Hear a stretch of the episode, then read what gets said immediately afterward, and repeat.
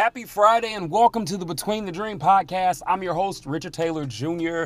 I am so excited to have you all here today. We've got another amazing conversation part two around domestic abuse coming up, and three very important things I want you all to look out for when we talk about early red flags that can help us in the long haul. Before we get to that, though, I want to say thank you to all of our new listeners. Maybe this is your first time or one of your few first times tuning in to the podcast.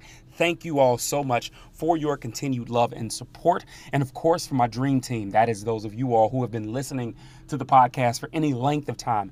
Thank you for your continued support. I ask that whether new or returning, please make sure you share this podcast episode and any other episode that you listen to that you feel is beneficial or helpful to the folks in your space and in your circle. So, as you all know, or maybe you don't, October is Domestic Violence Awareness Month. And I wanted to talk from this space as somebody who was in a physically and emotionally and verbally abusive relationship for a decent amount of time. Um, I wanted to be able to just talk from stuff that I've noticed, but also, too, I think things that will not only help us, whether we're struggling or if we're just connected to somebody who's getting into a new relationship or space, or maybe you suspect that there might be something going on, right?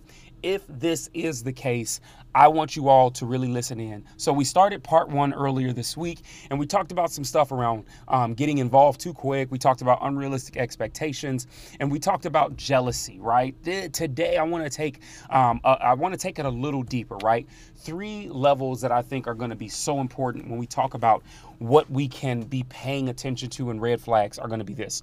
We're going to talk isolation today. We're going to talk about bringing someone's past up and using it um, to demean them or to demonize them. Uh, some people refer to it as battering of the past or past battering, whatever you want to call it. And then finally, we're also going to be talking about being able to pay attention to controlling behavior. And I actually want to start there, right? Um, because of the fact that the other day when we were talking, I talked about jealousy a little bit when it came to how um, jealousy can really start to um, show itself very early and often from a, a, form of, you know, they're just really weird behaviors. They uh, accuse you of cheating, like your your mom could send you a text and tell you how beautiful you look and all they see is that you look beautiful. And of course they're freezing up now like why is somebody telling you look beautiful? It's like hey fam chill. It's my mom. It's my og what do you mean? So jealousy is a big piece right? But jealousy links right into controlling behavior right? And with controlling behavior we can see it in a ton of ways right? It can come through the form of um, Oh God, the first one that I think of is this idea that you as an adult have to like ask for like um, an okay or permission to do certain things, right? Uh, makes you feel like you need to ask for permission to go out and hang out with your friends, right? You've got to give an account for everybody that is going to be there. Are there going to be any guys there? Are there going to be any girls there, right? How long do you think you're going to be? I need you back in by this time, right? These are some very easy things to kind of spot out there, right? So that's one of them, right? Sometimes in controlling behavior, if we can be completely honest, family, sometimes controlling behavior can be manipulation that looks like love, care, or concern. Let's talk about it, right? Sometimes we get with individuals who pretend like they're concerned for our safety or our well-being, um, and or that they're concerned with how we use our time so that we can stay productive. They're concerned with how we're using our time when it comes to our physical body, right? Like, and, and let me give you an example of this. You might be with a person who has, we talked about unrealistic expectations in part one of this conversation. And one of the things in unrealistic expectations is we can sometimes get with people who have an idea of what we're supposed to look like physically, right? And so in this, they will do what they have to do to try and act like they're concerned about your physical well being so that they can make sure that they're trying to keep you at a body weight or look or whatever the case might be that works for them, right? So it can come in many different forms. It can come through the form of controlling what you eat, controlling the, the friend groups that you're with. But this is a real thing, right?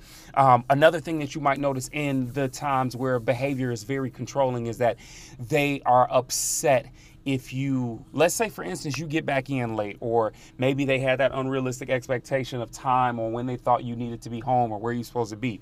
You might get a chance to see some anger um, in those spaces and that anger becomes constant right?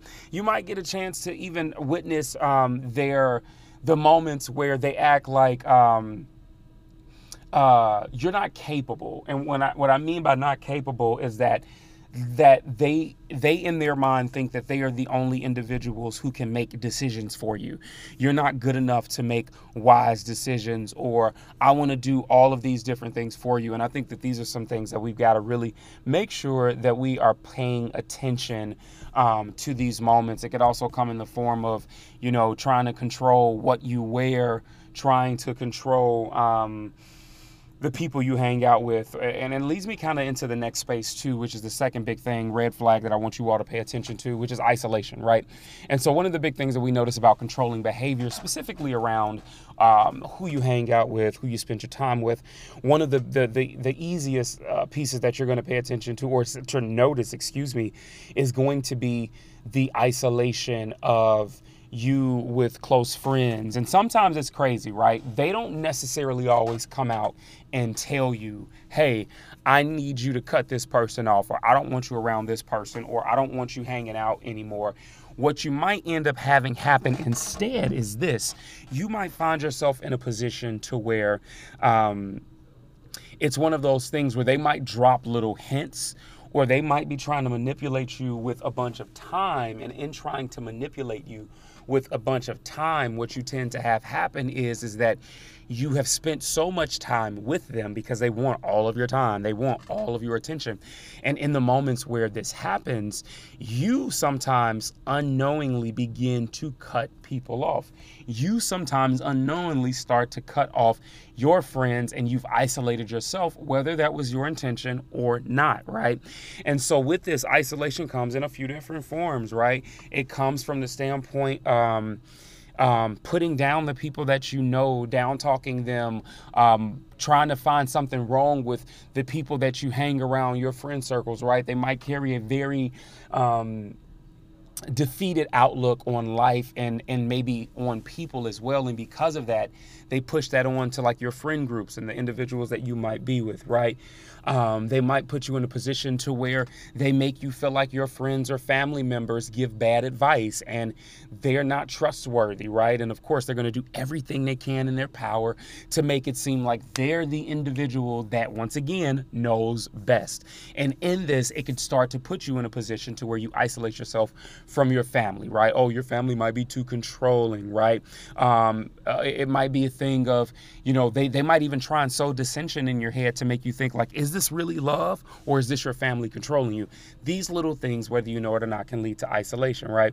Um, I know, like I said, and I don't want to share anybody's story, but uh, some individuals that I'm close to have talked about stuff like this when it comes to, you know, they they were with abusers that made it very, very difficult for them to do certain things when it came to their livelihood, work, school social life that helped with work or school, networking events, all of these different things, like literally um, significant others showing up to the, the networking event and basically ruining opportunities or coming in and starting beef and drama with coworkers that wanted nothing to do with them.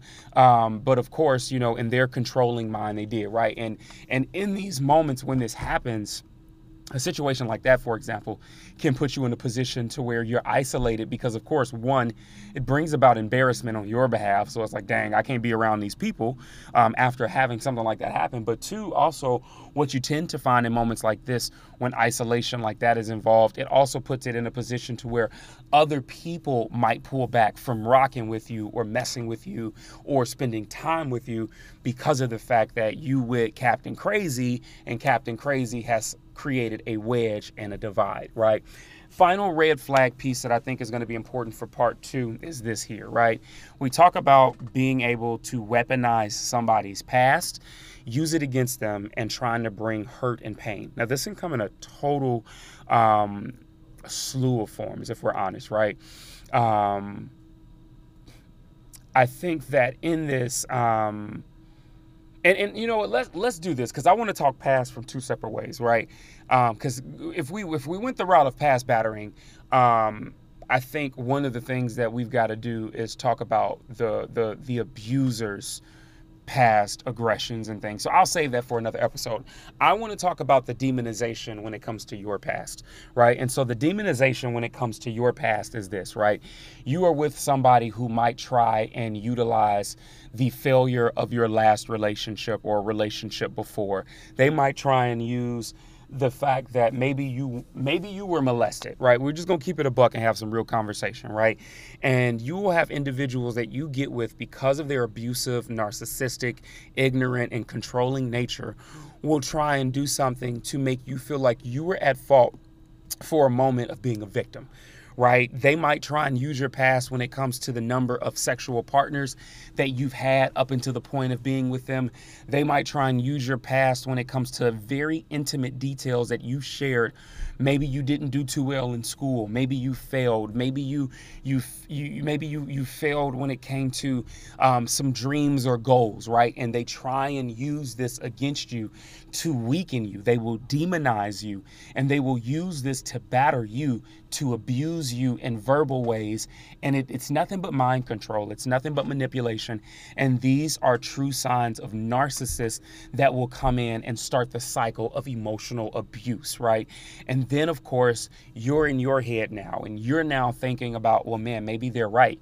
Maybe it was my fault. Maybe I'm not smart. Maybe I'm not good at this. Maybe I'm not, not, not, not, not. And what it does is it starts to speak to your person and to a degree, it creates a wall of insecurity and it creates a wall of uncertainty about oneself that you now have to start to try and figure out, sort through, and conquer. I know in a span of 12 minutes, I gave y'all a lot. So I'm going to pause right here. This is part two. I'm going to stop with those three things using your past to demonize you, isolation, and controlling habits, right? These are three. what I believe to be very visible and easily identifiable red flags that you can start paying attention to when you talk about having to deal with an e, uh, an abuser, right?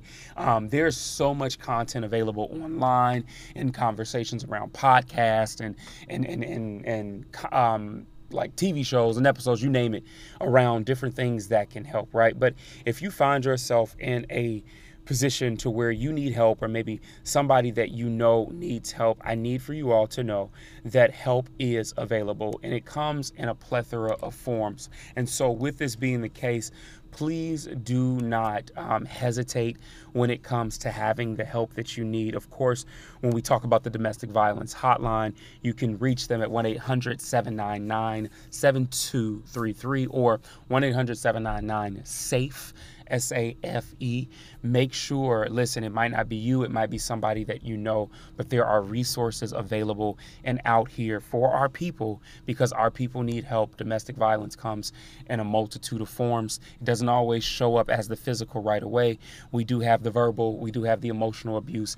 And of course, if you're stuck in it over a longer period of time, we get a chance to see things go from bad to worse. And this is where we want to start becoming very active, being proactive rather than reactive. Listen, if this helps helps you, make sure that you share it with somebody else that you think might benefit from it. Hit me up if you got any questions. Instagram is Richard.Taylor Jr., Facebook and LinkedIn, Richard L. Taylor Jr., and of course, Twitter is at Truly Taylor Made. Website, richardtaylorjr.com. As always, you're not losing in life, you're not failing, you're simply between the dream.